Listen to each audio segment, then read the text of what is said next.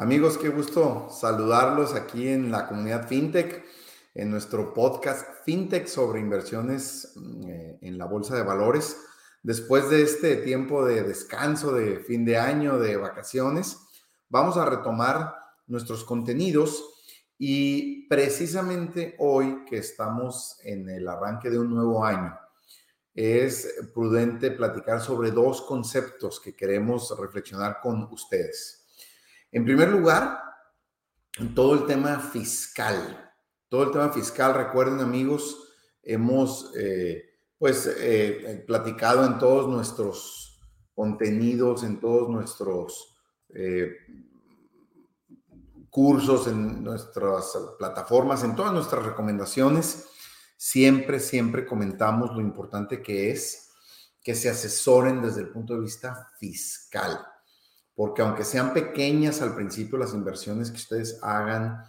aunque parezca que sus utilidades sean pocas o incluso si como en un año 2022 eh, el mercado tuvo una caída, por lo menos a nivel internacional, de alrededor del 20%, tal vez nuestra cuenta global, si empezamos a invertir en el 2022, pues tal vez para el cierre del año tuvimos algo de, minusvalía en vez de utilidad, eh, pues incluso eso habría que fiscalmente reportarlo para tener a favor esos eh, derechos de utilidad futuros, ¿no? Recuerden que nosotros no somos contadores y no damos una asesoría formal en términos fiscales, pero sí, claro, con la experiencia que tenemos y lo que hemos aprendido a lo largo de muchos años, decirles fundamental que busquen una buena asesoría con un despacho contable, con un contador amigo, conocido, para que todas las decisiones que tomen respecto a sus inversiones tengan este respaldo. Eh, voy a eh, platicar un poquito alrededor de nuestro portal, nuestra, nuestro blog, que hace uno o dos días nuestro compañero eh, Sebastián Rábago hizo una entrada interesante aquí al blog que valdría la pena que pudieran ver y leer quienes nos escuchan solamente en el podcast, estamos en la página de fintech.com, en la sección del blog, en nuestra última publicación, bueno, es del día de hoy, 4 de enero de 2023,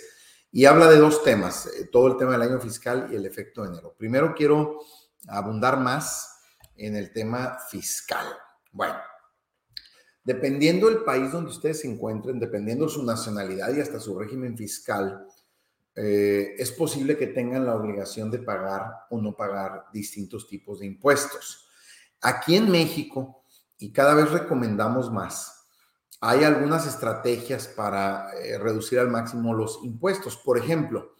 en, etapas iniciales, eh, pues por ser tal vez más fácil o más accesible, hablábamos de tener cuentas en brokers de Estados Unidos, TD Ameritrade Interactive Brokers pero con el paso del tiempo nos hemos dado cuenta, sobre todo si nuestra inversión es inicial, si estamos empezando este tipo de, ahorros o de inversiones, eh, pues nos damos cuenta que tal vez no es lo más adecuado. ¿Por qué? Porque, y reitero, habría que confirmar con los contadores, los remanentes, las utilidades que podemos tener de inversiones bursátiles en el exterior, se van a acumular a nuestros ingresos de manera regular, no como un régimen especial. Y si nosotros tributamos en el régimen de 10, 15, 20, 30, 35% por otros ingresos que tengamos, esos ingresos, esas utilidades que podamos tener en el exterior, vamos a tener que pagar hasta el 30 o 35% de ellas como impuestos. Entonces, de repente dices, ah, caray, un tercio, ¿no? De lo que gané. Sin embargo, si invertimos en la bolsa en México, en las mismas acciones, porque recuerden que a través del SIC, si tenemos una cuenta en GBM, por ejemplo, como es la que tenemos nosotros, eh, GBM Plus, si ustedes tienen eh, una cuenta aquí e invierten en las mismas acciones que pudieran invertir en eh, el broker estadounidense, el SIC tiene como 2.500, 3.000 acciones de Estados Unidos que en las que podemos invertir en México desde GBM, las utilidades bursátiles en México están grabadas al 10% por términos generales. Entonces, si voy a ganar mil pesos en mi broker en Estados Unidos por tener acciones de Apple o de Tesla o las que sean de Amazon, y voy a pagar y voy a gastar y voy a ganar mil pesos en México teniendo la misma acción GBM, los mil pesos que gané en el broker de Estados Unidos voy a tener que pagar 30% de impuesto. Y los que gané en el broker mexicano voy a pagar solo el 10%. Entonces, hay una diferencia de 20%, lo cual nos llevaría a pensar, pues que de entrada y al principio solamente nos convendría invertir en nuestro país, en México, porque nos ahorramos una parte de impuestos. Ahora, obviamente, si tú me dices, oye, es que mi estrategia de inversión implica muchas acciones que no están en el SIC, o ETFs o instrumentos,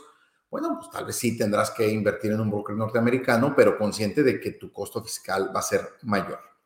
¿Ok? Entonces, eh, tengan esto en cuenta, es, es importante tenerlo siempre presente, asesorarnos bien, porque al final, pues, por lo menos no tener sorpresas. Oye, yo tuve una utilidad importante este año en materia bursátil y resulta que no sabía que tenía que pagar impuestos. Hay que, hay que tener cuidado con esto.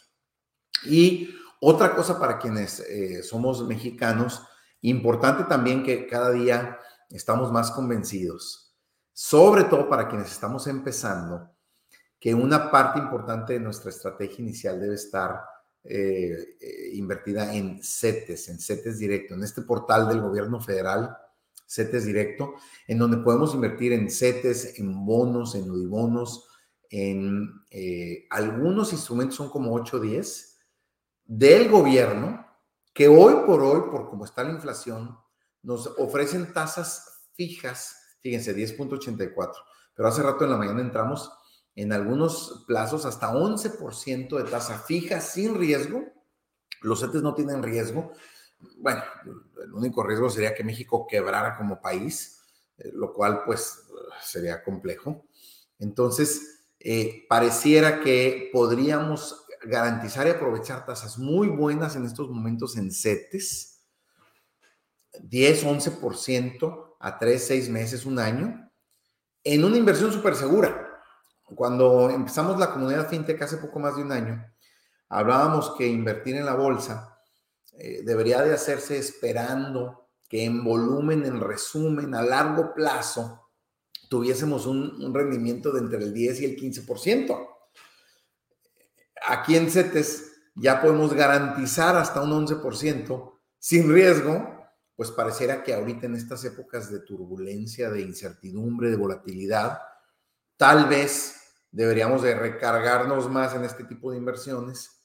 que, como les reitero, no tienen el riesgo que tiene pues cualquier acción. Entonces, eh, recomendación, tomar en cuenta el tema fiscal, asesorarse bien con un contador y por lo menos para quienes somos mexicanos, en cada país seguramente existirán esquemas parecidos del gobierno, chequenlo ustedes, eh, utilizar tal vez ahorita instrumentos que nos garantizan un nivel de utilidad que se va a parecer al de la bolsa sin el riesgo que implica eh, invertir en la bolsa. Ahora, recuerden que nosotros hablamos de diversificar, no significa que saquemos el dinero todo de la bolsa, tal vez en la bolsa deberíamos de utilizar ahorita más ETFs, más... Eh, eh, instrumentos como los ETFs que son suma de acciones que siguen índices y no acciones individuales porque los retos están complicados. Hay, hay acciones que tuvieron este año minusvalías en el 22 de hasta el 60-70% de empresas muy conocidas como Facebook, como Meta, como Tesla, como Amazon. Entonces, mm, eh, no, no, no significa esto que no debemos invertir a largo plazo en la bolsa, pero podemos ir moderando nuestra estrategia año con año. ¿Ok? Así es que amigos, amigas, bueno, el, efecto enero, pero ya se hizo larguito este capítulo del podcast. Yo creo que ese lo vamos a manejar en otro, en otro capítulo eh, mañana o pasado para terminar de cerrar esta reflexión del tema fiscal. Resumen, asesorarse bien con su contador de confianza. Dos, eh, aprovechar esquemas que tal vez tengan eh, costos fiscales menores, como por ejemplo invertir en nuestras casas de bolsa, en nuestro mercado bursátil en México, en donde podemos invertir en acciones internacionales, sobre todo Estados Unidos, a través del SIC, y aprovechamos. Eh, o sea, nos protegemos de tipo de cambio, porque si tú compras una acción de Apple en México, aún la acción no se mueva, pero si el tipo de cambio se mueve, tu acción sigue valiendo en dólares. O sea, eh, no vas a perder por deslizamientos que pudiera haber de tipo de cambio. Y dos, Si tienes utilidades